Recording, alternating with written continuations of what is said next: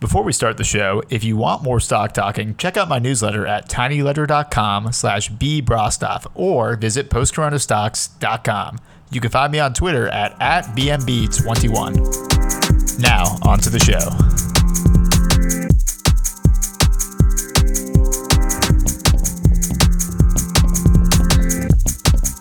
Welcome to Stock Talking, an exploration of financial markets in the context of the post corona world.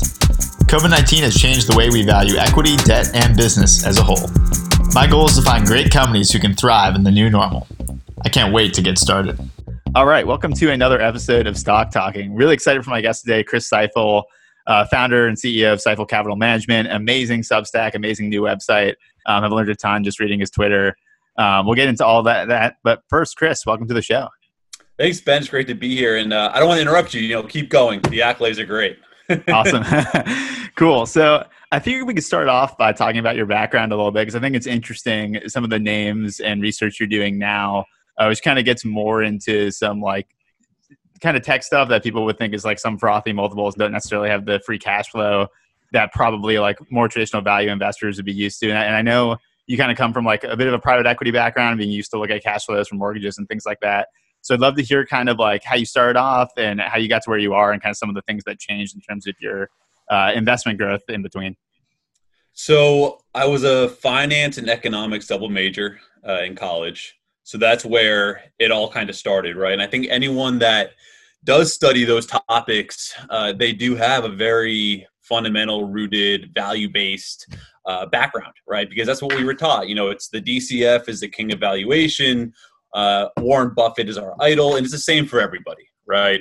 And I think you know, not to uh, go down a rabbit hole here, but I think that's part of the reason why generating alpha is so difficult in the public markets these days is because everyone's kind of thinking the same, they're all trained the same, um, so they all think the same way, you know. And I think it's hard when everyone's you know coming up with the same ideas, investing in the same companies. But that was my background academically and then I went down the whole banking route, and then I made my way to a family office uh, in 2016.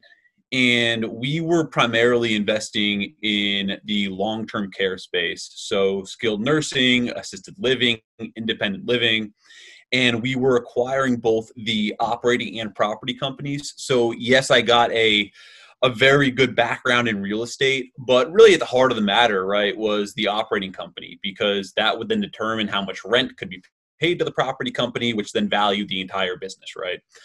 So, one of my jobs and responsibilities while there, you know, I was there for about three years. Uh, when I became senior associate, I was tasked with rebuilding the template operating model for all of our entities, right? And so the key is matrix integrity, right? So you wanted to have the same model for everything. So it had to be very dynamic. It had to be able to account for the different asset types. It had to be able to account for uh, the different rate categories that would be incurred based off of the uh, government programs that were uh, that would be reimbursing the different patients. So I got a very good and in-depth background in building operating models and the the model that I had to build was it was overkill. It was seventeen thousand lines long, uh, but you know we were modeling everything down to the individual components of the Medicare and Medicaid rates. So it was just it was as granular as you could get. But it gave me, you know, I think two things. One, an appreciation for the operating side, you know, because operations are everything. And so I think that is helpful in my framework for public markets because I'm not looking at the numbers really until later in my process. Uh, it's really very much trying to understand the story, and that was uh, that was how I was taught in the private equity space. And, then, you know, secondarily too, it's like you mentioned, it's all about the cash flows because so we had two partners, right? And it was mostly all of their capital that was going into either the acquisitions we were doing or any investments uh, from the capex side. And so we were always acutely focused on the equity check, right? And so the return on their invested capital was the most important thing. So we were really looking at free cash flow, what would really be spit off from each of these entities. So that was my background. You're right, truly fundamental value based background. Now I do take that same approach to the public markets. I try to get as really as good of an understanding as I possibly can and take an owner's mindset to the analysis. but my interests and and part of the reason why I left, you know, my interests are on the technology side and kind of the cutting edge and, and what is happening next in the world and what's really driving the world forward. Those companies, at least in today's environment, happen to be they they happen to have higher multiples than they have had in the past. Well, we can just put it that way. And so when you have a company that's growing at let's say 85% revenue year over year, you can't use a DCF because let's let's talk about a couple of different ways, right? You know, a DCF is usually going to be a five year projection period. Okay. And that, that's probably the most I could even reasonably say that I could project a company, right? You know, I, I forget how I told it to you, but one of the things that I always say is, you know, I don't, I can't tell you what my bank account's going to look like in six months. So how am I going to tell you what a multi-billion dollar company is going to look like in five years? It's very difficult, right? Like you're looking at it more directionally. But for an 85% revenue growing company in five years they're going to still be growing hopefully you know at 30 40 whatever it may be percent so if you tried to then do a terminal value calculation off of uh, that growth rate you're going to get either one a number that makes no sense or an error or you're going to drastically undervalue the company and its opportunities so I was able to take just a different approach, and I can get into it if you want, um, to valuing these companies. But really, like I mentioned, it's all about understanding the story. And so, you know, I can talk about how I kind of come up with my ideas if you want, but that's how I went from being a very much a value based, really deep, fundamental uh, investor, having that framework, to more quote unquote on the growth side because really at the end of the day there's no difference between growth and value. It's all just trying to figure out what companies are valued today um, in the market less than what you think it's really worth. And that's just a distinction without a difference i think for value versus growth. Yeah, that makes a ton of sense. I, I totally understand that a DCF on like a five to 10 year period is going to be a waste of time when you're talking about companies that have margins and kind of top line growth that are changing, you know, day to day, week to week. Um, so yeah, I'd love to hear some of your process around how you think about determining value for these companies. I mean, I, I definitely have heard a lot of stuff about LTV to CAC, uh, kind of what their marketing spend is in terms of getting incremental dollars in the door. Um, what has been useful to you for thinking about like a CrowdStrike or kind of other names um, you've looked at in terms of future value? Sure. So part of what I do is try to build out like a normalized earnings model, if you will. And what that requires is having a a very strong understanding of not only the gross margin structure, but also their operating leverage, right? Like, what is the operating expense structure going to look like at the end of the day? And then, of course, you know, you can you can intuit from that what free cash flow should look like um, from a margin perspective.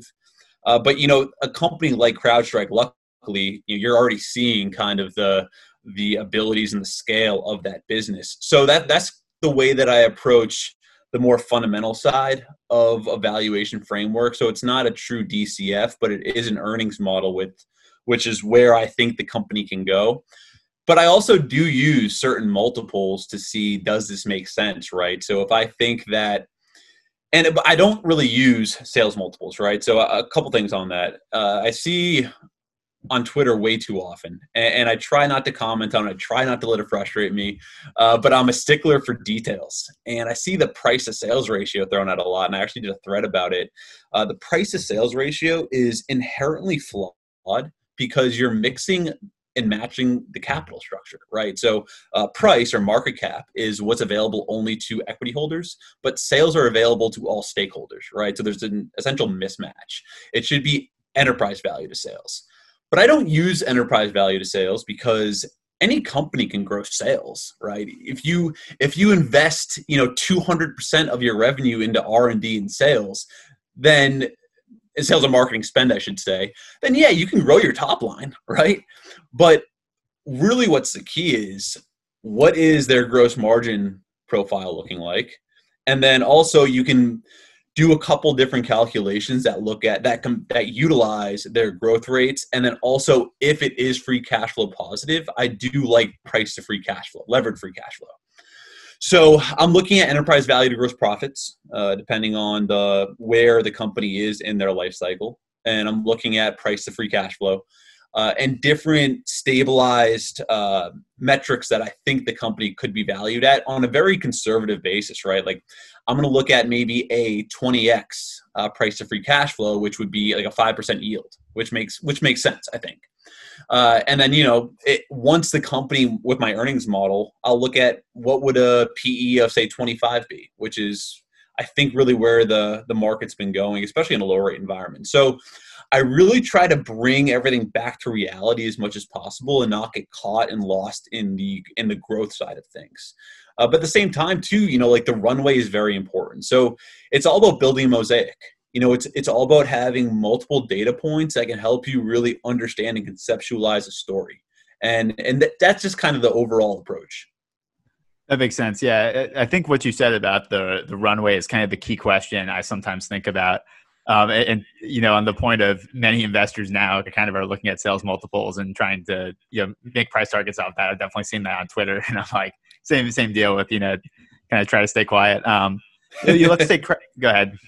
No, it's it's it's true. I mean, you know, one thing I've learned is, you know, one, you got to pick your battles, and and two, I've been a lot more productive since I've been able to uh, really uh, ramp down the Twitter usage. So it, yes. it's mutually beneficial to not comment on those posts. Yeah, for every bit of gold you find on Twitter, there's definitely like ten or twelve kind of pieces of, of bad things you have to wade through. Um, on the price of free cash flow, like I think I was trying to kind of think about this with CrowdStrike last night. So I mean, I think it's super impressive. They've been free cash flow positive for five straight quarters, and it's like 33% free cash flow margins now.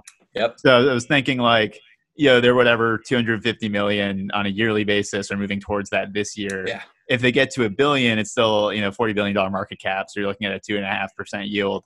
But like ultimately you have to kind of extend the timeline and think like, what could this company be? And, and, you know, how quickly can you get there? When you were talking about runway, like you know, how many years are you thinking about in the future, and then how do you think about like you know what's actually going to drive free cash flow going forward?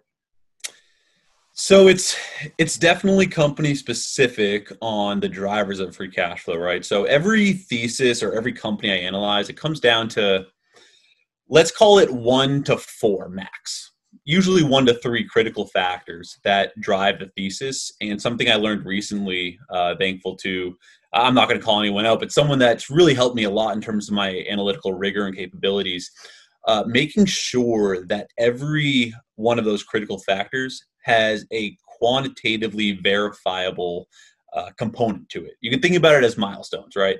As objective milestones that you can measure the company by. Because, like I mentioned, I take an owner's perspective to investing, which implies very long term.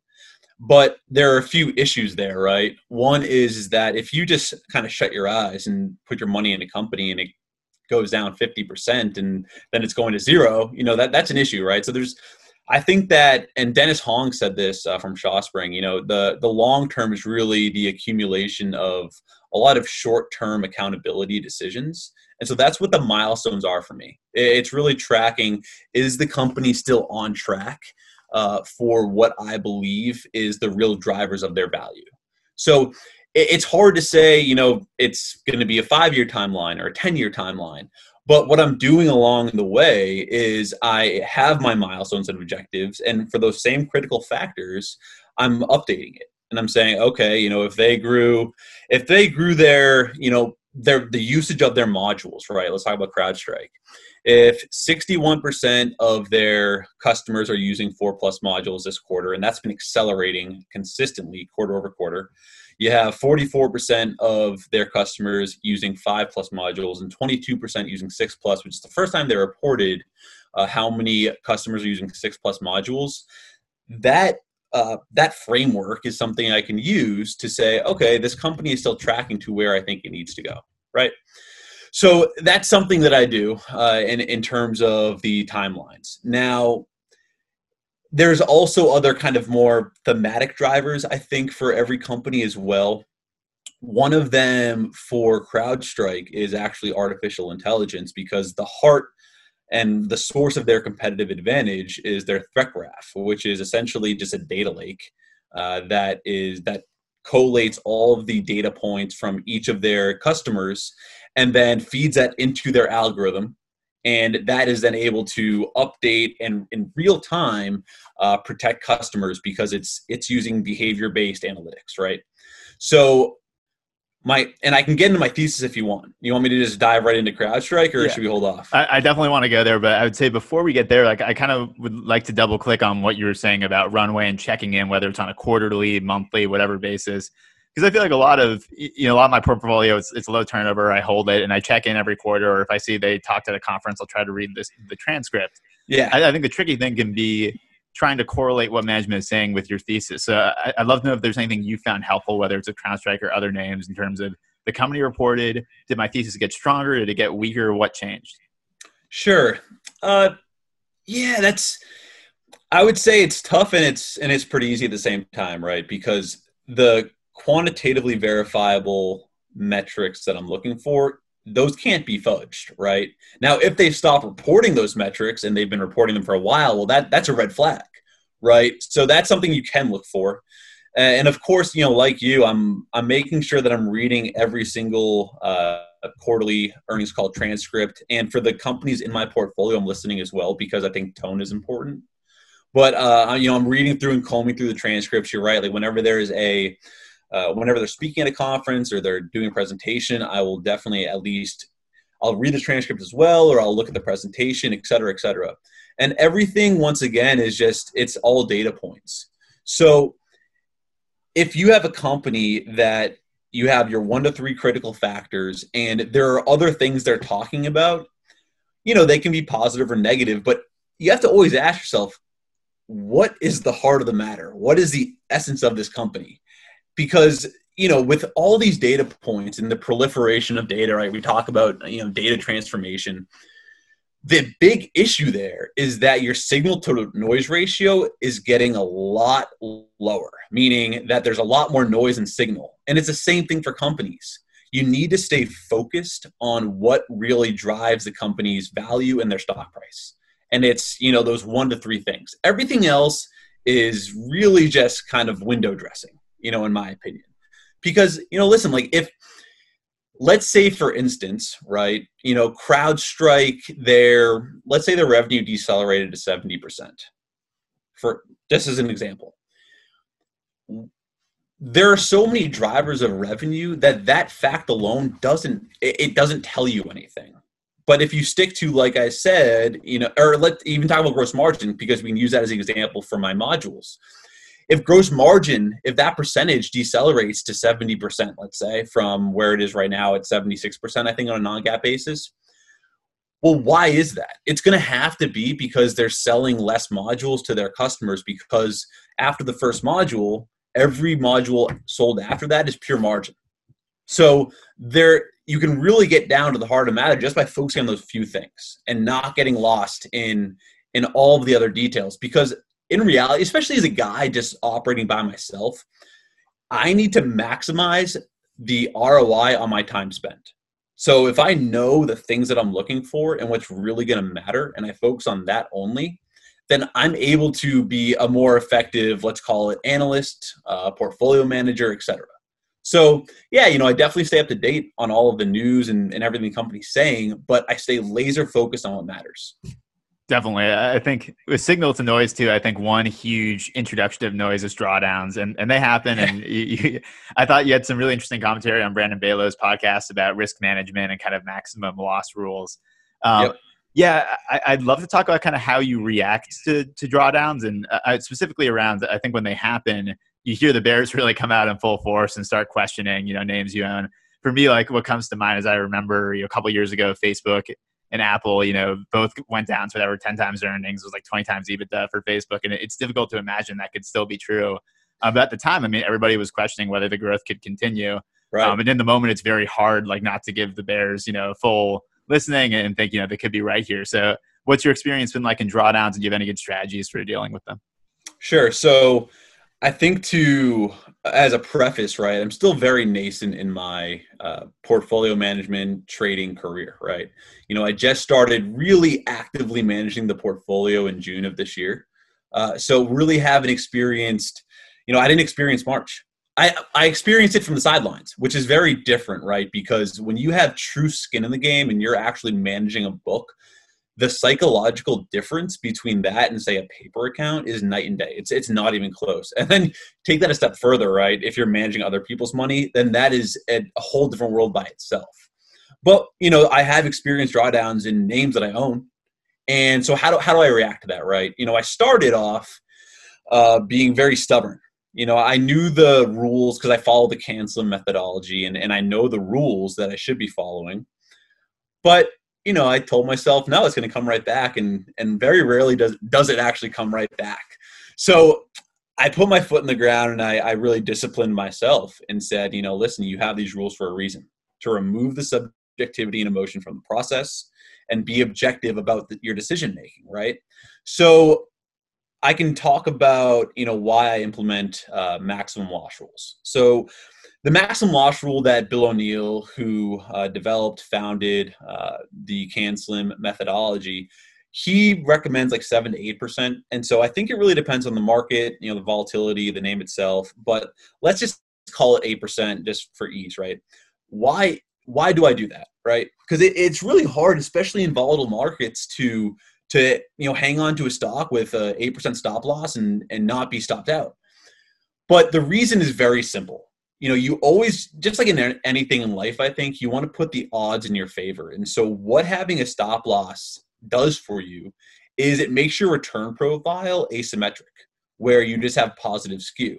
So you're not going to have those left tail events really happening aside from gap risk right but you're not going to be incurring 30% drawdowns uh, if it's you know if you have the 8% stop loss now it's easier for somebody who's managing a smaller portfolio to be very nimble, right? So if I have an 8% stop loss, it goes to 8%, I get stopped out.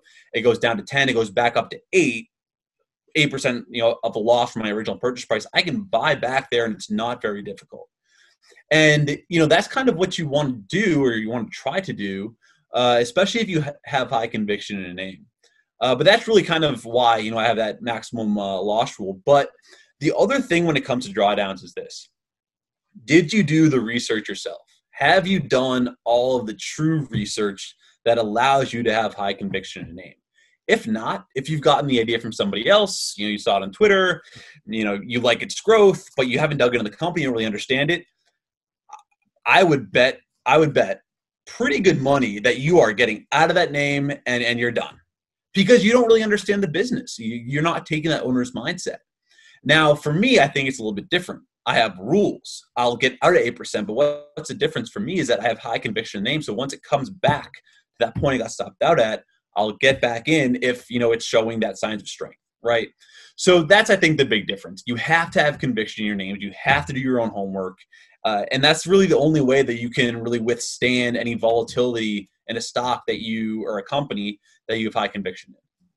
Totally makes sense. Uh, you mentioned CanSlim a, a few times while you're talking about that. The first time I'd actually heard about that was when you were on Value Hive. So, you okay. know, it'd be great if you could deep dive. What is CanSlim and why has it been useful to you?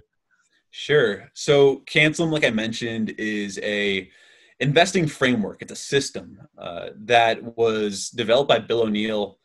God, like 50, 56 years ago, something like that. Uh, and and over time, uh, he's just continued to uh, I'd say refine it, but really prove that the system works. And he he studied like over a hundred years of the best market performers and really just identified the seven traits that each of them had. So CAN SLIM is an acronym for the seven traits I mentioned. So the first one, the C, is the current EPS growth, and you include sales there as well. And so what you want to see is the most recent, you know, two, three, four uh, latest quarters showing high EPS and sales growth year over year. Ideally, you also want to see acceleration. For the A, that's annual EPS growth. So over the past three to five years, you want to see similar. And so uh, for the C, it's like greater than 25 or 30% you want to look for is usually uh, what the you know biggest market leaders uh, have experienced or have shown rather before their big runs. For the A, it's very similar. It's like 25, 30% you want to see, but on a year, on a like a CAGR basis, on a past three to five years. For N, it stands for you know new products, new services, uh, new highs, new management. Uh, something new along those lines are usually uh, what you see when a when a stock really accelerates and takes off and is a leader. Uh, the S is supply and demand. So you know, I I think it goes without saying in the short term, right? You know, supply and demand is really the main driver of returns. Uh, and so, what you want to look for when it comes to supply and demand is are things like accumulation, distribution. You know, are are institutions coming in and buying the stock? Uh, you want to look for the up down ratios above one, which an up down ratio is you take the you know total volume on up days and divide it by total volume of down days, and that kind of shows you like where their strength if there's strength in the stock. Uh, and then you know you want to look for like increasing funds uh, you know coming into the name or more funds taking positions in the in the stock and accumulating more shares things like that that that shows that there's a lot of demand for the stock and you know what's important there is so for someone like me right or for, for a retail investor you know and this is a very much a peter lynch type of uh, thought process you want to find, or even like the Chris Mayer hundred bagger framework, you want to find the stock before it's really discovered, you know, before the institutions come in, because that provides a big boost once they do.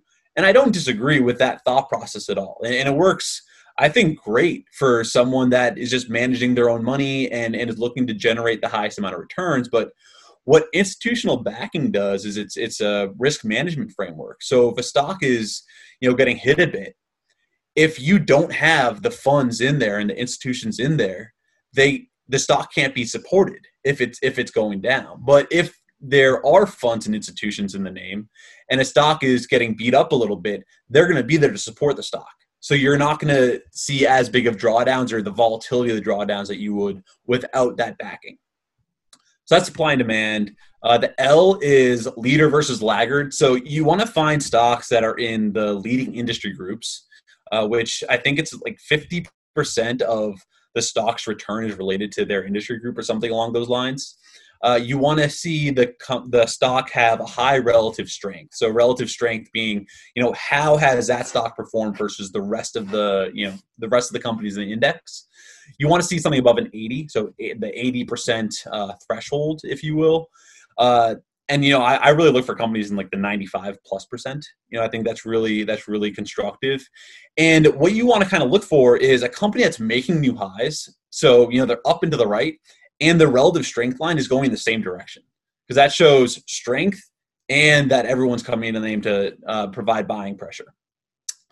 I think the last thing you know when it comes to the leaders versus laggards is and this is a good example actually of crowdstrike recently so it, it broke out of a it broke out of a base, I forget, a couple weeks ago maybe. And on the breakout, it was on significantly higher volume, like 250% of their you know average volume. And so that shows that institutions are coming in and buying the name. And that's what you really want to see. And that that will kind of give you support to for the next, let's say, 20% higher. Uh, so that's L, uh, I institutions, right? And so I kind of mentioned uh, you want to look for companies that have the institutional fund sponsorship. But specifically when it comes to the I, you want to see that the that the institutions and funds in the name are actually some of the best performing funds. So, for instance, right, you know, CrowdStrike. Uh, CrowdStrike, um, one of their one of the shareholders is the Fidelity Contrafund. Uh, so Will Danoff, right? And so he has something like 330,000 shares and he's been increasing that over the past couple quarters. So a high quality fund is buying the name that produces great returns. That's a pretty good indicator that you're in a quality name as well. And then M is simple, it's the market, right? So the market really can kind of have three states when it comes to uh, you know investors business daily which is the which is the publication that O'Neil started and M is simply is it a confirmed uptrend? Is it an uptrend under pressure, or is it a sell off basically? And um, you know, right now we're in a market uptrend, so checks the box. Awesome. Yeah, we could go all day on this, but I, I definitely yeah. have follow ups on I and M. So on the institutional support one, you know, I, I feel like I've been occasionally a small cap investor, sometimes to my benefit, sometimes to my detriment. And I, with small caps, like I feel like it's so common to see stocks where like one analyst follows them, or sometimes even the earnings call just ends and there there are no follow ups. Um, and if you listen to someone like an Ian Cassel or like you know you mentioned yeah. Mayer in the Hundred Bagger book, I, I, feel like sometimes you'll hear you know like the best big companies start super small. Um, have you like do you have any reservations with getting into small caps because they're not going to have that institutional support? So once again, I think it's what perspective. Um, from a personal perspective, I personally would not. And, and there's a simple reason for that, which is just I practice how I play. So, you know, one day, right? Let me just get rid of this notification. One day, I'm going to be managing money. And why would I want to practice managing my own money in a way that I wouldn't be doing it for clients? That doesn't make any sense, right? Because I'm going to have all my own capital in the fund, anyways. So I might as well start right now, today, utilizing the portfolio management frameworks that I believe generates the best risk adjusted returns. So I personally would not. If I was talking to somebody else that didn't care about that, they had no aspirations to manage money, I would tell them, listen, you know, of course, you know, like the monster energy, which, God, what, what was the return? Like 80 something thousand percent over 20 years. And uh, I forget what the, the other company was I was looking at that had like a 40,000 percent increase over 20 years. It happens, but you're also playing against the odds, right? So I was trying to think about this, this question the other day. It's you know if I had to put my company my equity into one stock over 20 years, right? What would it be? I have no clue. I have absolutely no clue because you know I have a 30% return threshold uh, on an IRR basis for for my stocks, right? A very high threshold because I run a concentrated portfolio. And over 20 years, if a company is performing well, you're going to run into a base rate problem, into into a law of large numbers issue where a company that grows to $500 million it's a lot harder for that company to double than a company that's at $30 billion right so you know that's why it's a very difficult question for me but when it comes to small caps back to your question you know i don't think there's anything wrong with trying to play that game um, but i think you need to be always aware of the risks and i think that it's very important to have a risk management framework in place so if you're going to this is what I would do. I'm not providing any stock advice, but you know, if you want to implement, you know, the Taleb, you know, anti-fragile barbell framework, and that's you know that's fine, right? Just have a couple like like have a venture capital ish portion of your portfolio uh, that if you hit it, then you're gonna hit pretty big. But you know, I think the number one thing in investing is capital preservation. You know, don't lose money. Like Buffett says it, right? Rule number one is, you know, don't lose money. Rule number two is don't forget rule number one. So you know that that would be the one thing I would tell people to think about. You know, I have nothing against it, but how is your risk management? You know, is is that appropriate? Totally makes sense. Yeah, you mentioned Danoff with uh, CrowdStrike. I mean, I think when he was on Masters of Business, that was like among my favorite podcasts of the year. Is there any other kind of equity investors you look to be alongside, or like kind of people you really respect, who you're you're looking at what their funds are doing? Yeah, so you know, I do dig through 13Fs uh, just to follow certain people, and and there are and there are hedge fund managers which I won't I won't name just you know so I don't I don't want to have them associated with me in case that you know my returns go to hell. But there are definitely guys I look at kind of and follow what they're doing but it's not really what stocks they're holding that I'm looking at. I really want to see if I can get my hands on or just you know either written analysis that they've done or you know presentations they've given just to understand their framework and, and you know how they view the world right? Because there there are a lot of investors that I don't like that are like true quote unquote value investors that you know I don't necessarily invest the same way they do, but their mental models, their frameworks, they're they're so brilliant in the way that they approach complex problems. That that's what I look for. So you know I think of course right like there's there's strategies out there where you look to see you know what are the top performing hedge funds and what are they buying.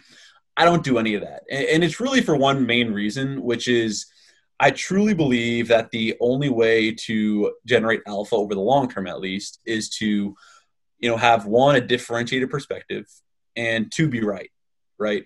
And so that can't really happen if you're, you know, following the crowd and doing what everyone else is doing. So I, I really try to find my ideas through a first principles framework and and try to once again, you know, carve out the noise and, and do what I think, you know, to me at least makes sense. Definitely, that seems like a very sane strategy for generating alpha. Um, on the M side, yeah, I want to talk about the market. I think you had a really good Twitter thread recently, kind of on what's happening now and where we are in the business cycle. You know, I, I think when I think about this subject, like I keep thinking about March and then periods like 2016 and then you know 09, where it's like if you kind of can get in during the massive drawdowns, you make it a lot easier for yourself. Uh, of course, sure. like it's impossible to tell when that's coming and like how much cash you should hold for periods like that. Um, any strategies you found useful for figuring out like where we are in the cycle and kind of figuring out what to buy based on that? So, uh, you know, first I would kind of warn, right, that well, for it comes down to a lot of different things. I think one is forecasting, right? You know, Philip Tetlock wrote Super Forecasting, and I think it's it's really a, a very prominent, and it's like the madness of crowds and the wisdom of crowds, right? What is the saying where it's like you know economists have predicted 18 of the past 10 recessions, and so you know you you hear a lot of investors too say that a lot of their you know quote unquote losses was really losing out on gains by trying to predict the where the market was going. Now you know i do think that the market can give you clues here and there in terms of of where it's going uh, but it's it's hard. It's really hard if you're going to try to play that game. You know I, I do look at some structural things. And, and let me take another step back too. Everything's easy in hindsight right? You know like it's it's easy to you know look back at a 20 30 year chart and be like oh well you know of, of course you know we were running into an overextended market here and you know i'm using my bollinger bands and we're up three standard deviations over our moving average. That that stuff's easy of course you know to do in hindsight but you know in real time i think the best thing you can do is just really understand with clarity where you are in the present so let's let's use an example of like the 10 year, right? So what were rates back in 2000 like 6%, something something like that. And so at a 6% yield and let's just take another step back and talk about, you know, the the early 80s when yields were at like 20%, something nuts like that. Amazing to think of that. Yeah. Where do you think yields are going to go? they're they're probably going down, right? So you know there i think there are very there are certain examples where you can have an understanding of our this is the present this is where we are does this make sense and then the key is i think to think about expectations and you know taleb says expectations are probability times payoff right so at 6% back in 2000 you know i would say that your expectation is that yields are going to go down from there. What is interesting to me beyond belief is that i'm seeing comparisons from some people of like PE ratios in the market from today to 2000 when you had the 10 year at 6% versus today the 10 years at what like 80 basis 90 basis points whatever maybe sure. That that comparison doesn't make any sense right? So i would say you have to be very much have a have a clear understanding of the present which is and i can kind of talk about what that thread was you know the first thing is this right you have a let's talk about low rates. So 80, I said 80 basis points, 90 basis points in the 10 year. So, and we were talking about DCFs earlier. So the main part of a DCF, one of the main parts of a DCF is your discount rate, which is going to be highly affected by the 10 year or the 30 year, whatever, you know, government um, risk-free uh, rate you're going to use. If you're not using just a 10% cost of capital like I do, right? If you're trying to actually use the discount rate, you know, effective in the market, a lower discount rate is going to just artificially inflate your valuations, right? So that's one.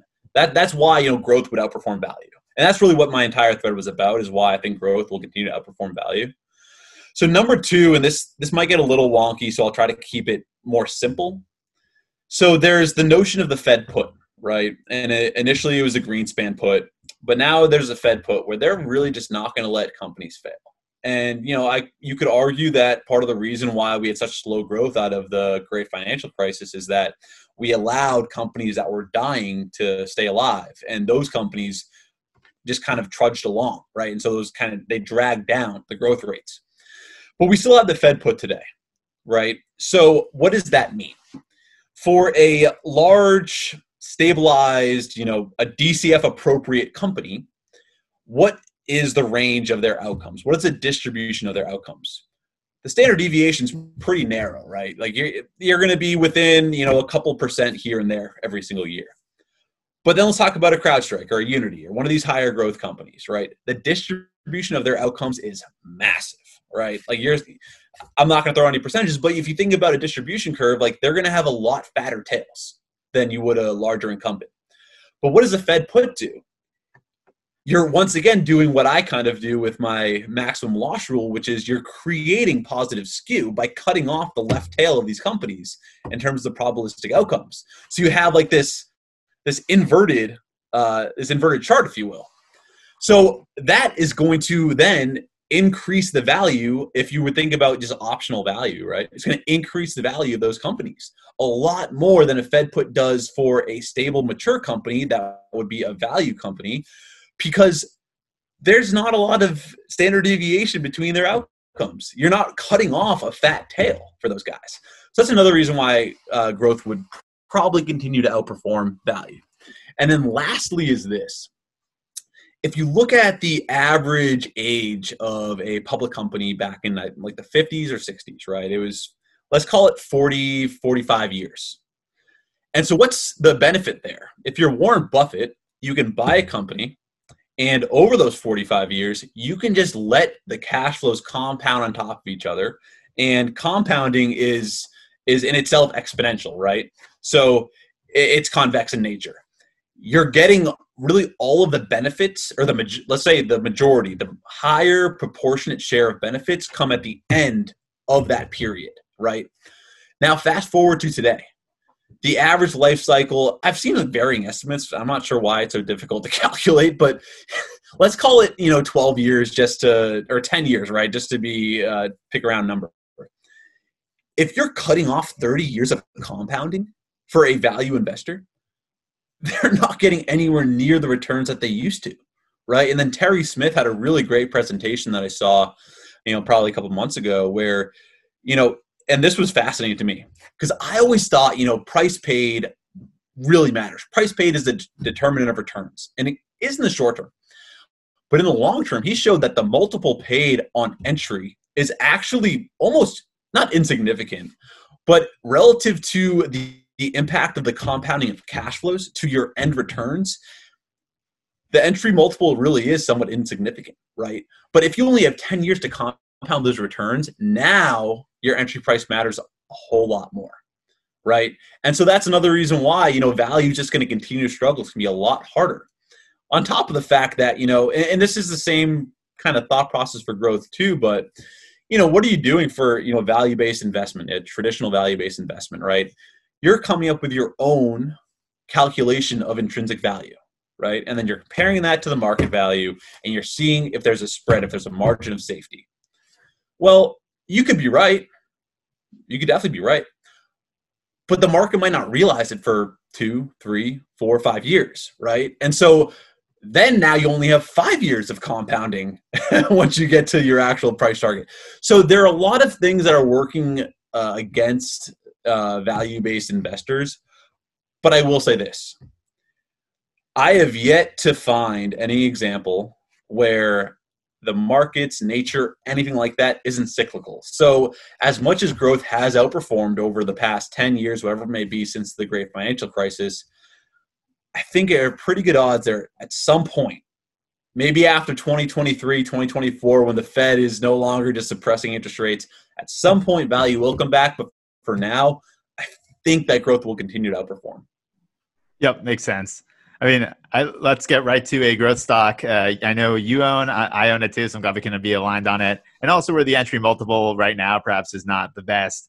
I'm uh, talking about CrowdStrike, but I, I know sure. you've written a very long uh, thesis on this. Everybody should check that out. Uh, but high level, I, would I'd like to hear on CrowdStrike, like why now, and kind of what are the tailwinds this company has, and are they going to have them going forward? Sure.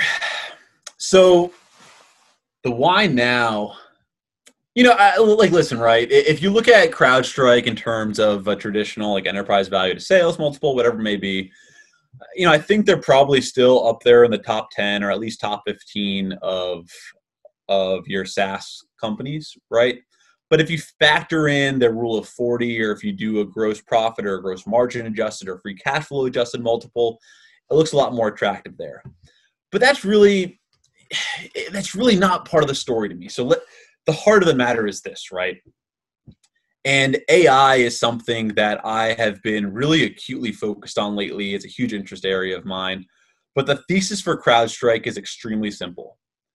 They have now solidified their position as the dominant provider of endpoint and workload security moving forward.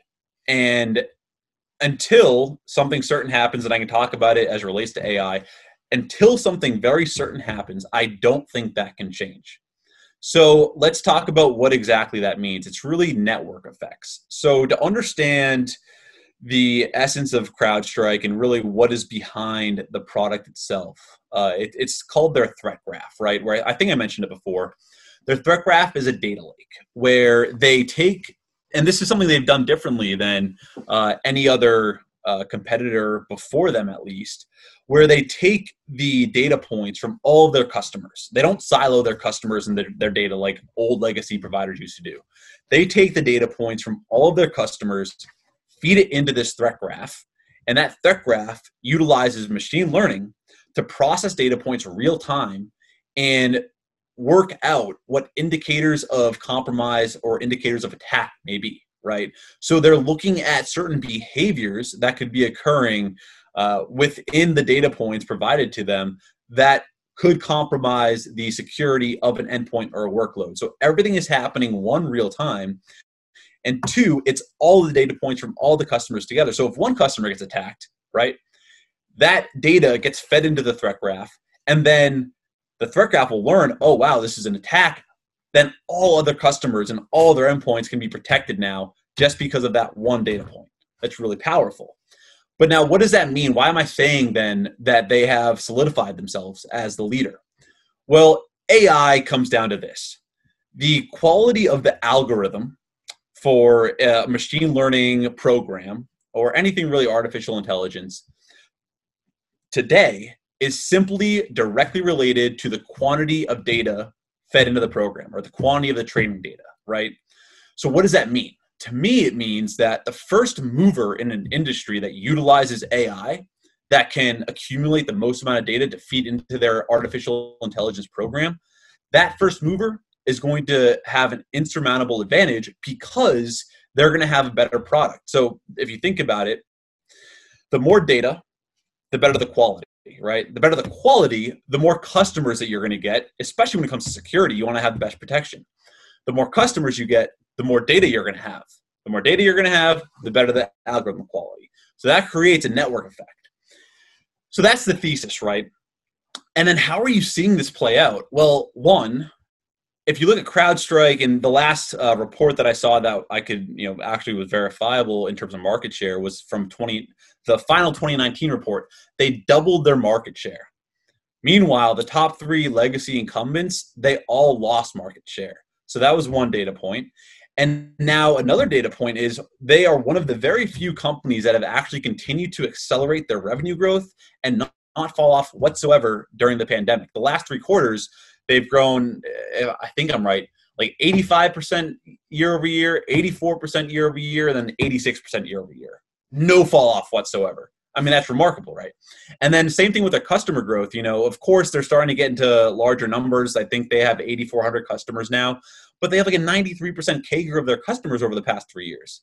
So I think that thesis is really playing out where you have this artificial intelligence engine that is get, that is really allowing them to have the best product that is allowing them to get more customers to have more data to have the better product and now this is a staggering stat right so when i first started covering uh, crowdstrike back in like the summer right they were producing or they were feeding into their uh, algorithm 1 trillion, 1 trillion uh, high fidelity signals from the endpoints of their customers per week. That's a lot, right? 1 trillion signals. In Q2 2021, so that would be Q Q2 2020 technically, right? After that quarter reported, they announced that they were processing 3 trillion high fidelity signals per week. Holy crap. I mean, over a year, right? You went from 1 to 3 trillion.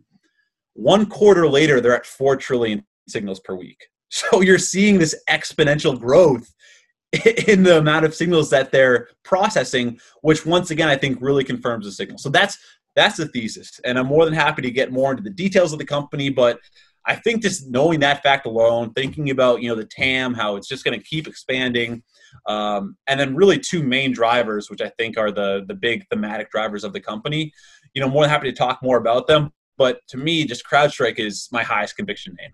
Yeah, definitely a good place to be when the problem you're solving is becoming a bigger, bigger problem, and there are more data points on that problem. Yep. I, I, think it, you know, looking at the third quarter uh, call, I was I was super impressed with all the customer wins they've had. Uh, specifically the the Target one, and there was another they mentioned where it's like they beat out like Symantec, McAfee, yep. Trend Micro, and like Sentinel One, and apparently it was easier to deploy and, and can do a, a, a ton more. Yeah. Um, like other than the AI factor, like is there anything you think specifically kind of makes CrowdStrike um, a, a, have a competitive moat and kind of be the the chosen solution for more and more companies?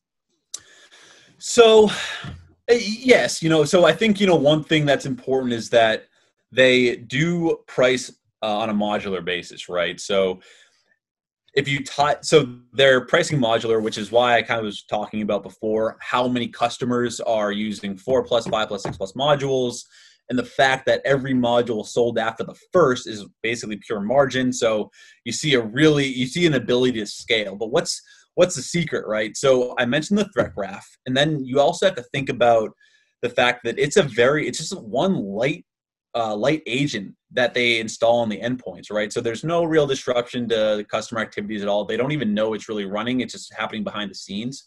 But what it allows is one, the real time updates from the threat graph, but also an easy deployment of the solution out to customers. So if there's a new addition, a new module, um, I think the new one that they were just talking about was called Falcon Recon, which is uh, looking into like the dark web, right? It is easy for them to roll it out. And why is that? Is because they have the threat graph with all the data already sitting right there. So all of their modules are just getting updated all the time. Uh, so that's one, and you know I think that within that business model, then you're you can then talk about you know the actual financials, right? They're already at they're already generating 33% free cash flow margins uh, and 76% gross margins because of that fact that they're able to roll out these modules really quickly uh, and without any scale. So the Target example, what was uh, so Target? It was like a was it 180,000 employees or some, yeah. or some staggering number like that. Yep. Uh, where you know they rolled it out over. Um, oh god, what was the number? It was like three days to deploy. It, it. was something. It was yeah. something so mind-boggling that even George Kurtz, the CEO, and you mentioned McAfee, he, he used to be the CTO there uh, at McAfee after they McAfee acquired his first startup called Foundstone. Uh, he then had like some position at McAfee, then became their global CTO, right? So uh, you know, and he's just kicking their butt all over the place when it comes to you know next generation antivirus, everything like that that McAfee was known for. But you know, when he was talking about it, like you could almost hear the the amazement in his voice, where he was just like, "Yeah, we were able to pull this off." and it's remarkable. And so that's another you know huge advantage is the frictionless deployment. You know the fact that they are cloud native, where you have other incumbents like FireEye or Semant- Symantec's completely just like getting out of the market. You know they they have thousands of customers, and once they merged with Broad or once they were acquired by Broadcom, it was just it's been a mess for them. And, and so you see all those customers really going to CrowdStrike. You see all these legacy providers that were you know they're built for on-prem. You know they have multiple modules but an agent for each module so it's a bulkier solution. They can't roll out you know these uh, holistic solutions as fast as crowdstrike can. So you have all of these different data points that are really you know touching on that. Crowdstrike's just going to keep winning the marketplace. And they're also they're not stopping right? So of course like if you look at expense margins uh, as you're scaling r&d as an example, right, will continue to be a smaller portion of revenue, even if you're still uh, incorporating or, or, deploying the same amount of dollars. But these guys are still working on um, producing more modules. So when I started covering them in, in the summer, they had 11 modules. They now have 16. And I was trying to do some digging uh, with one of their sales reps and you know they're working on more modules behind the scenes and a lot of it is related to zero trust which is uh, which is really founded in the uh, the acquisition that they just made. They acquired Preempt Security for ninety six million dollars. Um, they closed it after Q three or Q two, um, um, Q two I think it was. Uh, and so, you know, that zero trust paradigm is, I think, critical to the future of, of cybersecurity.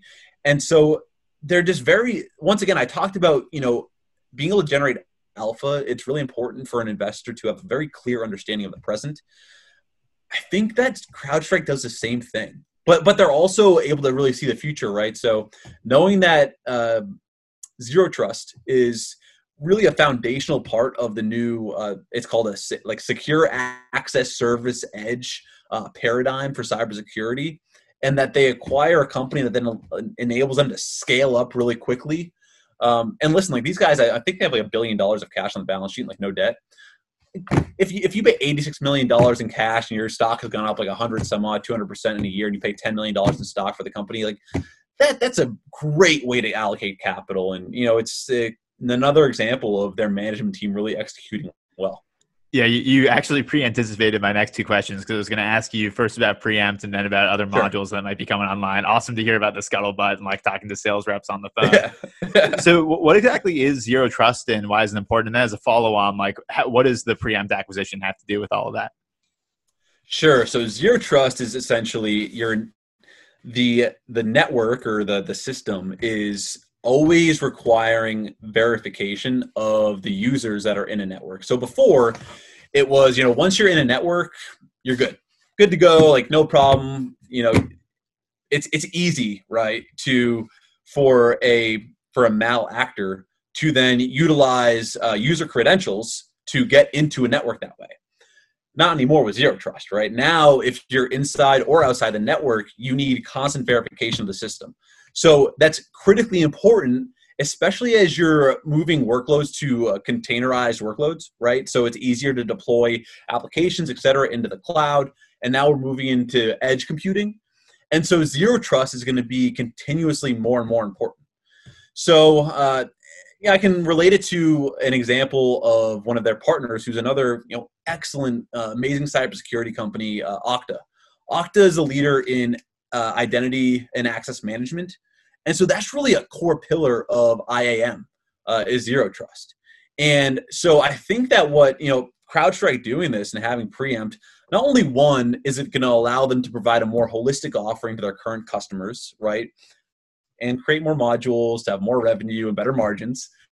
Uh, but it also makes them a better partner. You know, someone like Okta, who's also a customer of uh, CrowdStrike's actually, uh, so it has a lot of different you know functions there, and it's a great example of uh, horizontal integration. You know, within the cybersecurity space, uh, they're going to continue to become a, I think, more horizontal player, provide more holistic uh, offerings to their customers, and of course, because of that, they're going to be creating more modules, and so on the financial side, it's also going to be highly beneficial. Yeah, that was super interesting to hear that Okta is a customer on the last call in addition to the partnership. Yeah and yeah. it's like they're on the AWS marketplace. Amazon's yep. a partner. Uh, Ernst and Young is now like selling the company. Uh, but I guess I, I do want to kind of hone in on the Okta partnership because Okta is another holding of mine.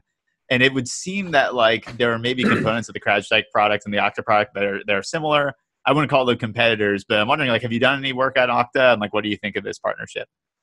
Sure. Um, the work on Okta I've done is a little bit higher level. You know, I did do a, a thread on Okta oof, months ago, but you know, Okta, I, I, am I am bullish on, and let's talk about the first reason why, and that's Todd McKinnon. You know, I think uh, he is a he's a brilliant. I think he's a level five leader. You know, I think he's a brilliant guy that that really once again identified a pain point in cybersecurity and has developed the best solution for identity and access management. And I think that IAM is like the second fastest growing segment of cybersecurity as well. So they have you know kind of natural tailwinds behind it and you know they are the leader. You know i think was it ping identity is their maybe main competitor but when you look at the reviews and the customer reviews and because I, I, like doing this a lot it's just kind of reading what people and, and users say about these products because as someone that's not running an organization you know it's harder for me to actually use the products myself but i think that's really important to understand the company.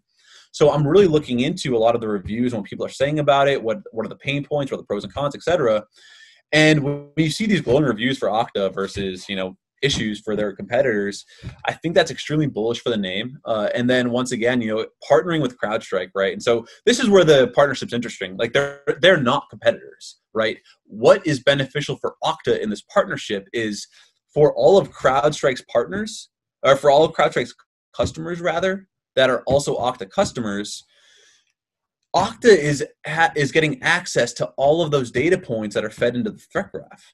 And that just enables Okta to provide a better product and solution themselves. So the partnership between the two is really highly, highly synergistic, right? And you know, CrowdStrike does the same thing with Zscaler, for instance. Now, Zscaler is a name that I'm a little bit more hesitant about because I think that uh, Cloudflare is it, Cloudflare might win in that space um, in terms of secure web gateways uh, and just network protection.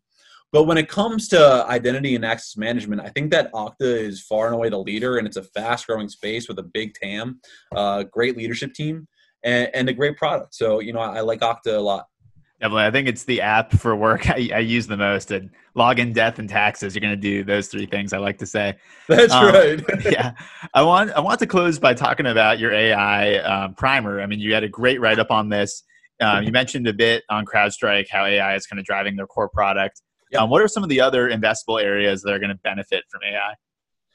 So let's talk about the big one for me, and and maybe it's obvious. I, I don't know but it really comes down to semiconductors, right? So let me start with this. Like, this is a crazy stat that I came across when I was building out the part one of my primer. And it was relating the supercomputer back in 1956 uh, when the Dartmouth conference uh, took place, which is really when AI really became a thing, right? Uh, it was called the IBM 7090. The IBM 7090 could perform 200,000 computations per second, which is a lot, right?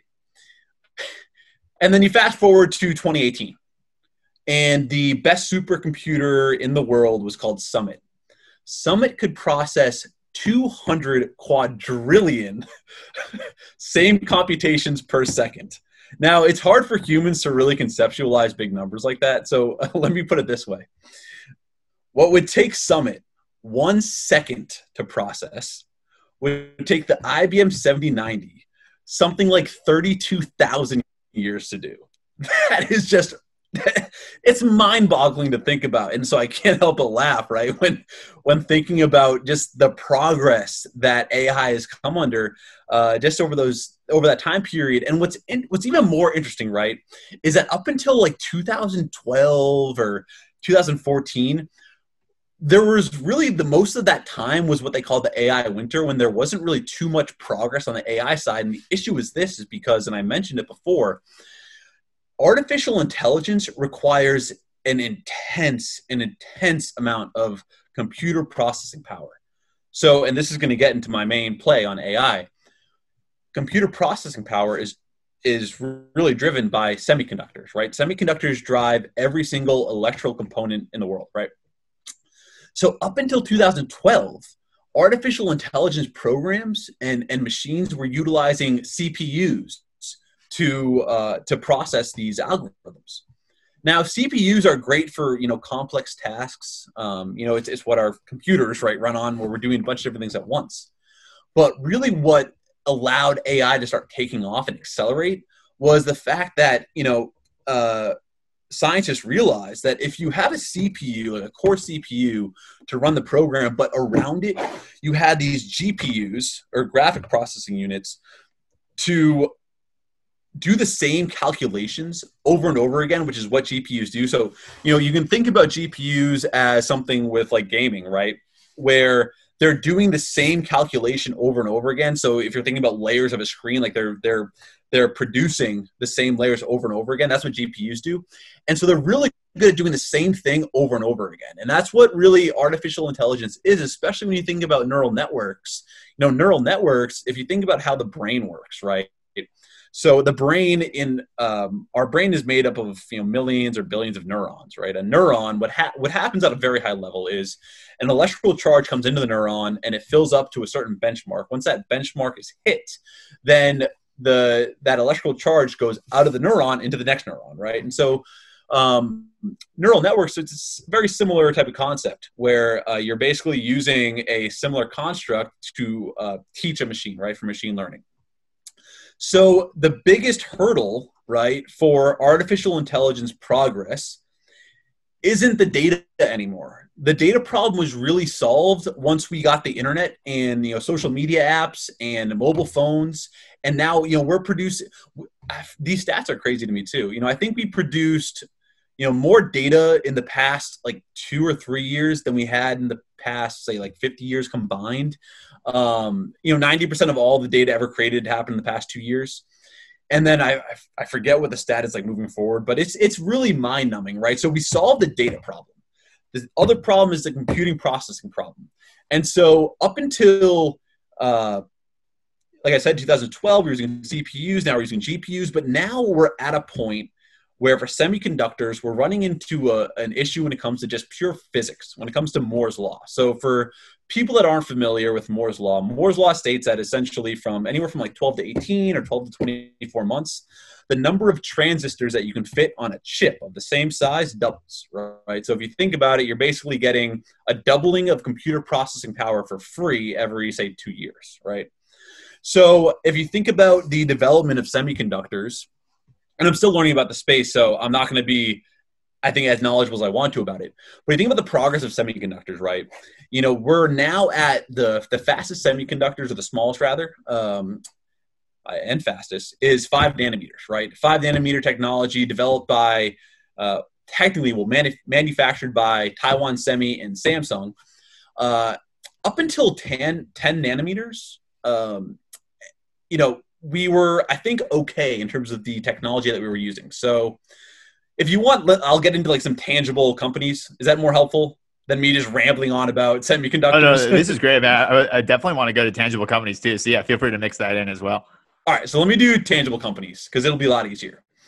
And try to keep it short, but I've just been so fascinated by everything I've been learning about semiconductors because you know it's Gavin Baker said, and he may have taken a quote from somebody else, but semiconductors are literally the closest thing that we have to magic in this world. And when I learn more about it, it is so true. So listen to this. There's one company in the world that can produce photolithography machines, right? Photolith- and that's ASML. They're a Netherlands-based company. Photolithography is the process of basically etching onto uh, wafers of silicone the let's call it the structure of the semiconductor okay? Of, of where the transistors are going to go. So if you think about uh, what we talk about nanometers nanometers are really essentially the space between each uh, transistor. So thinking about moore's law thinking about what uh, nanometers are at 10 nanometers, right? You know, you have just 10 nanometers between every single transistor. Now we're at five, right? So this is this is stuff is mind blowing. So for ASML, what they do is they create the like I said, the actual etchings on the silicone. So what do they use to do that? The process of photolithography is using actual light to do so, right? Photolithography kind of makes sense. It's using light to make these etchings on the silicon. But there's an issue. The wavelength of an ultraviolet ultra, of ultraviolet light is 193 nanometers, right? But we're making we're making 10 nanometer chips. Well, how is that possible? Now let me let me also say this too. One nanometer on silicon is about two to three atoms, right? So we're right now making chips where transistors are separated by 15 atoms. You can't silicon. go much smaller than that. Yeah. that is absolutely nuts. But so up to 10 nanometers, they're using 193 nanometer wavelengths, right? How are they doing that? Like, that's really freaking hard. So, you know, one, they're using like scopes basically to, you know, narrow down the wavelengths and, and really sharpen uh, what they're doing in terms of on top of the mass. So they're na- they're narrowing down the the actual size of the wavelength. You know, there was there's a there's immersion photolithography, which is shooting the wavelengths through light, uh, which also did the same exact thing. But up until 10 nanometers, they couldn't do anymore. There was nothing else to do. So these guys, they created what's called extreme ultraviolet light, EUV, now, this is where it gets actually mind blowing, and I want to share this because you know I learned about this actually just the other day, and to me, like I, I was I said out loud like like what the hell like a couple different times.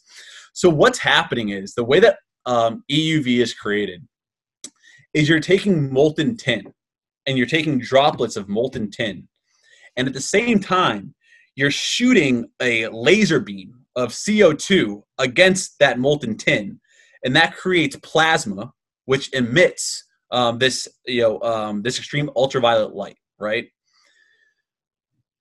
But the problem is is that the extreme ultraviolet light then has to be bounced off of in this machine 11 different uh, mirrors mirrors up until asml with this uh, with this machine had to invent new mirrors up until that point would have completely consumed the ultraviolet light and so there wouldn't have been any. It wouldn't have bounced around. So they created and they designed new mirrors that would allow the light to actually bounce off of it. But even when it's bouncing off of it, when it hits the actual chip, it still needs to be the light needs to be strong enough to actually make the etching. So, how many droplets or how many pulses of the droplets with the laser is required to make an etching on this chip for the light to actually have an impact? It turns out that it's 50,000 pulses per second needs to happen in order for the light to be strong enough when it hits the chip. So 50,000 times you're having molten droplets and a laser pulse at the same time and have to hit each other 50,000 times a second. It's, it's, it's absolutely nuts. And they're the only company in the world that can do it, right? So that's one company that I think that you you have to be yeah. involved with. Right? It sounds like a massive competitive moat, right? it's a huge competitive moat, and even you know when we get to like two or three nanometers, you know, after the end of this decade, they're still going to be involved. You know, at some point, even if there's a different company that finds the technology, just because of all like the billions of dollars of you know r&d they've put into the process so asml is a big one now let's go to the next part of the value chain. The great thing about semis is that there's margin to be had at every part of the value chain. So uh, taiwan semiconductor has actually passed intel as you know like the, the primary uh, manufacturer of, of, of chips of semiconductors right? So uh, asml is one of the many vendors to taiwan semi. Taiwan Semi for the first time beat Intel to the next node, which is you know the, the actual system or the structure rather of the nanometers. They beat Intel from I think it was from 10 to 7, right? And then Taiwan Semi was actually also able to go from 7 to 5 along with Samsung. Meanwhile, Intel is still stuck at 10. Now it's pretty sad because Intel is like one of the best technology companies ever created, but they're stuck, right? And now I don't think that they can keep up again. But what's the great thing about Taiwan Semi? So uh, Morris Chang, who started Taiwan Semi, I think he was at Texas Instruments before, who's like one of the original um, semiconductor companies. You know, he he went you know back home to Taiwan and he he built this great company. He realized that the companies which were you know back in the day they did everything from manufacturing, uh, design uh, to producing the actual products themselves he realized that there was a huge disadvantage these companies had from not being able to really produce um, and manufacture effectively. So they became a pure manufacturer. And so now, you know, Taiwan Semi, they're they're the company that provides the semiconductors for you know all of the major companies around the world. So Taiwan Semi is another big one that I think you would really want to consider or look into um, uh, from at least the manufacturing side. Uh, and then if you want to just talk about the pure uh, the pure chip players that you think about in the marketplace, it would be NVIDIA and then uh, AMD. So NVIDIA is the GPU leader. They are leading in terms of the data center. Their data center business is now like $4 billion uh, and, and, growing rapidly. And data centers are going to be required and, and they're going to uh, experience a ton of growth, especially with IoT, uh, edge computing, et cetera. Uh, NVIDIA is a name that you're going to want. And then an, another theme that I'm interested in is gaming, and AMD is the leader of GPUs for the gaming space. So that's another way you can play it. You know, um, and then I think that you wanted to also maybe talk about like tertiary and direct um, applications of AI. Definitely, yeah. If, if you have a couple of those, that'd be great too. I mean, the the kind of supply chain components you mentioned, like I, I had not heard of ASML, knew very little about uh, Taiwan Semiconductor. So yeah, let, us talk more about kind of tertiary, ancillary, kind of anywhere you want to go. Yeah, I, I could keep going about you know these companies. I what I love and why you know the investing in the public markets is my passion. What I love to do. I you know I don't have a boss. I just I grind every day. It's because I love it. I truly love it to my core. It's my passion. It's because I get to learn something new every single day. And in 50 years, when I'm you know when I'm pretty experienced, uh, when I know a few things more than I do today, I'm still going to be learning a ton every single day. So that's that's my favorite part about the markets, right? So uh, if you want to think about like other direct applications of AI, you know another way to play it would be the uh, the software designers right of uh, uh, for artificial intelligence programs there are two of them there are cadence design systems and synopsys I actually um I have a buy order waiting to go into Cadence Design as soon as it gets to 127.5. I think we're like 20 cents away from there. Uh, so those are like the two major players in that space. So that's another way that you can play it. Uh, I spoke about the the physical constraints of of semiconductors and the fact that Moore's law is really creating an issue, uh, and how ASML you know solved a big part of the problem. Well, Lam Research uh, took another approach too, where they're actually starting to stack chips on top of each other. They're, they're creating like 3D chips, if you will. So we're going vertical instead of horizontal with these chips. So Lam Research is another way to play it. Uh, and maybe let me just close with this, right? If you want to think about tertiary players, I mentioned, you know, I talked about the CrowdStrike uh, effect, right, with their AI. That's the same way that you want to think about it for other players in the market, I think. You want to find the player in an industry or a submarket that is the first mover to use AI, that is somehow able to, through network effects, get the most amount of data into their algorithm to then uh, have the best algorithm. Now that is going to work, and this is my, uh, you know, one of my big points I'm looking for with CrowdStrike. That's going to work up until the algorithm can actually be a differentiator when it comes to AI. So right now it's a data game, but at some point, once our computer processing power is great enough, the algorithm itself is going to be able to be a differentiator. So right now, uh, I, I, might I might boggle this, but I think OpenAI the last round, the most amount of parameters that they could process was like 150 billion parameters. Um, a, think of a parameter as like an input. Uh, they expect, you know, scientists expect us to be able to get to 1 trillion parameters, right? So that's going to require an intense amount of computer processing power. And at that point, there should be able to have, you know, more of the unsupervised learning components to this where AI quality can really be related to the, the actual writing of the program itself. So that, that's something to look for, right? I would say that I'll close on this. When it comes to the bull case for semis. I think people that have invested in the space, uh, you know, historically, ha- they've realized the cyclical nature of the industry, right? And it's it's typical for you know most other you know traditional industries where you have uh, high profit margins, so you have a lot of investment that come into the space with that, which then reduce returns and compress margins. So then you have lower supply, which et cetera on repeat, right? But here's the difference now I think we have a structural imbalance in terms of supply and demand. What do I mean by that? On the supply side, we have limited supply because of the physics constraints that we're running into and, and the Moore's law slowing down. So we're going to naturally just not be able to produce as many chips with the same you know acceleration or growth of processing power. So there's going to be a, a physical constraint there, right, on the supply side. On the demand side, you have artificial intelligence, you have the Internet of Things, you have 5G technology, you know, you name it, right?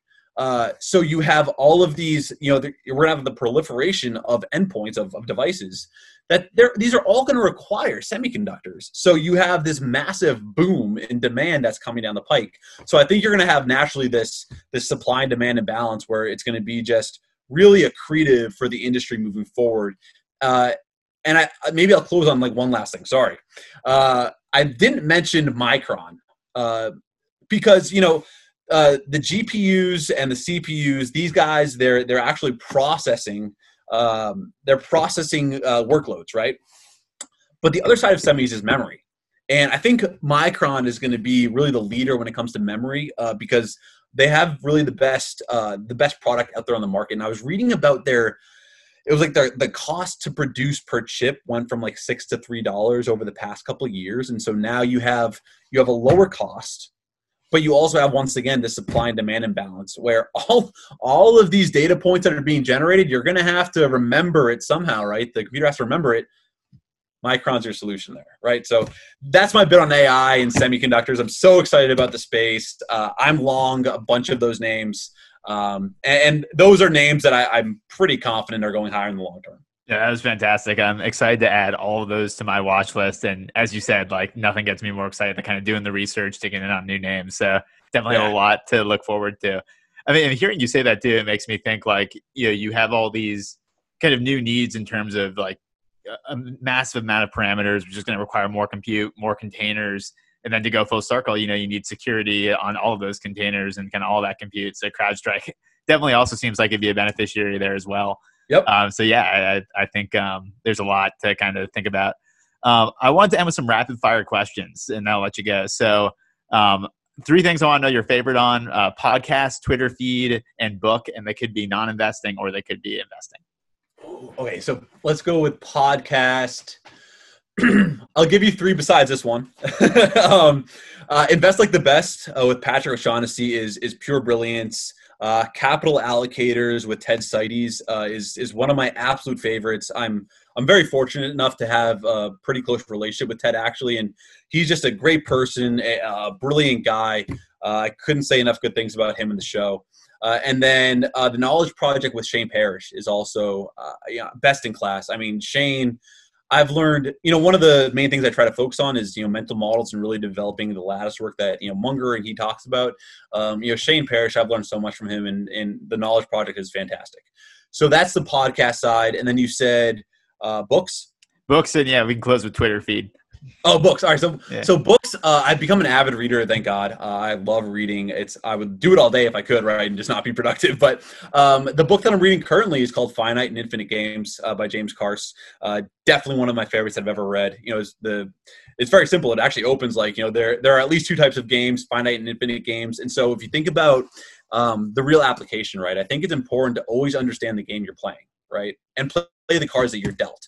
So there are two types of games in the world there are finite games, which are um, defined as known players, uh, known rules, and agreed upon rules, and an agreed upon objective, right? And there's a final conclusion to the game where the players agree on who won, right, based off of those rules. Then there's an infinite game where there are known and unknown players. There are no fixed rules, and actually the rules are interchangeable so that the game can per, uh, perpetuate. And then three is exactly that. There is no ending to the game the game just keeps on going. And and the goal is to is to stay in play right? And so when i got to the end of the book i realized i was wrong but i did think about uh, investing as an infinite game because you really just want to stay in play right? So that that's a really good one i've read. I think you know thinking fast and slow by daniel kahneman uh, that's had a huge impact on uh, my frameworks and the way that i view the world. Uh, so that was a great one. You know thinking in bets uh, fooled by randomness a lot of those books in terms of just how to think uh, really are some of my favorites. And then Twitter Twitter feeds. Oh wow, um, there are a lot of really good accounts out there. You have to go searching for them. Um, you know, uh, of course, we have a lot of a lot of great people on Twitter that I've that I've gotten to know, like Beth Kindig. She does a great job. Um, God, I, I, mean, there's so many. and I'm gonna feel bad for losing some out. Like Investment Talk was one of the first guys that really supported me, and he does a lot of good stuff. Uh, Brian Feroldi, I think, posts a lot of good stuff for new investors. Yeah, I mean, th- there are a lot. You know, it'd be hard to really just pinpoint any specifically. Uh, and then, you know, of course, like I'm a big fan of guys like Simon Sinek. You know, he's great. Uh, you know, Patrick O'Shaughnessy, of course. You know, following all stuff on Invest Like the Best. Uh, and then there are a lot, a lot of guys that aren't really followed as closely. You know, um, uh, I've I've I followed one guy recently. Uh, I think his handle is like fool all the time or like he, his name's Mule on uh, on on Twitter, and he's a really good analyst, and I've actually learned a lot from him. Uh, so you know you got to if you dig deep, you can find a lot of good accounts out there. Uh, so that would be my long-winded yeah, answer to your your uh, quick fire questions. Yeah, Twitter, I, I, felt the same way. I mean, I I've been following National Cinemedia, kind of taking like the contrarian approach on movie theaters and movie advertising. Um, and someone replied to my tweet, this guy, Junk Bond Investor, who clearly has like a, a huge kind of history and track record of investing like all across the capital stack and debt, and just wrote this like amazing thesis on like um, the term loan for National Cinemedia, and it was like I got all this free research just for putting stuff out there. So sure you put it out, you get it back. It's amazing. Well, that's the best part of Twitter, right? Like there's no platform like it. So you know what's amazing for me, right? Is I started on Twitter just in June. I was posting some ideas, and my user base has grown to like um, I don't know almost at like twenty thousand or something like that. And like that's cool and all, but it's really the people I've met that has been just so incredible and the relationships I've been able to develop. You know, part of it maybe is the post-COVID world. I don't know, but you know, it really is. It's amazing to have developed the relationships that I've found on Twitter, and I think it's the only platform where you can do that. Awesome completely agree. Chris, thanks so much for doing this. Uh, where can people find you if they want to check out more of your stuff? Sure. So Twitter uh, at Seifel Capital. Uh, SeifelCapital.com is my new website where I'll be putting up all of my blog posts uh, or newsletters, if you will. Uh, you can also find me on LinkedIn, uh, Christopher Seifel, nice and easy. Uh, and you know, one thing I'd say to everybody is, and I you know say this on all the podcasts I'm on, is if you're a young investor, you know, or if you just have any general questions, right, you know, please feel free to reach out because you know I've taken a very differentiated path to the public markets, uh, and I don't think I'd be able to be where I am today without certain people that have helped me along the way. Uh, you know, of course, it's been a result of my networking and and just you know I've, I've realized how hard it is, right? And so I want to make it as easy as possible for others. So feel free to reach out if you have any questions or advice or if I can help you out in any way. Awesome. Thanks so much for coming on the show. Thanks, Ben. This was great. I had a lot of fun.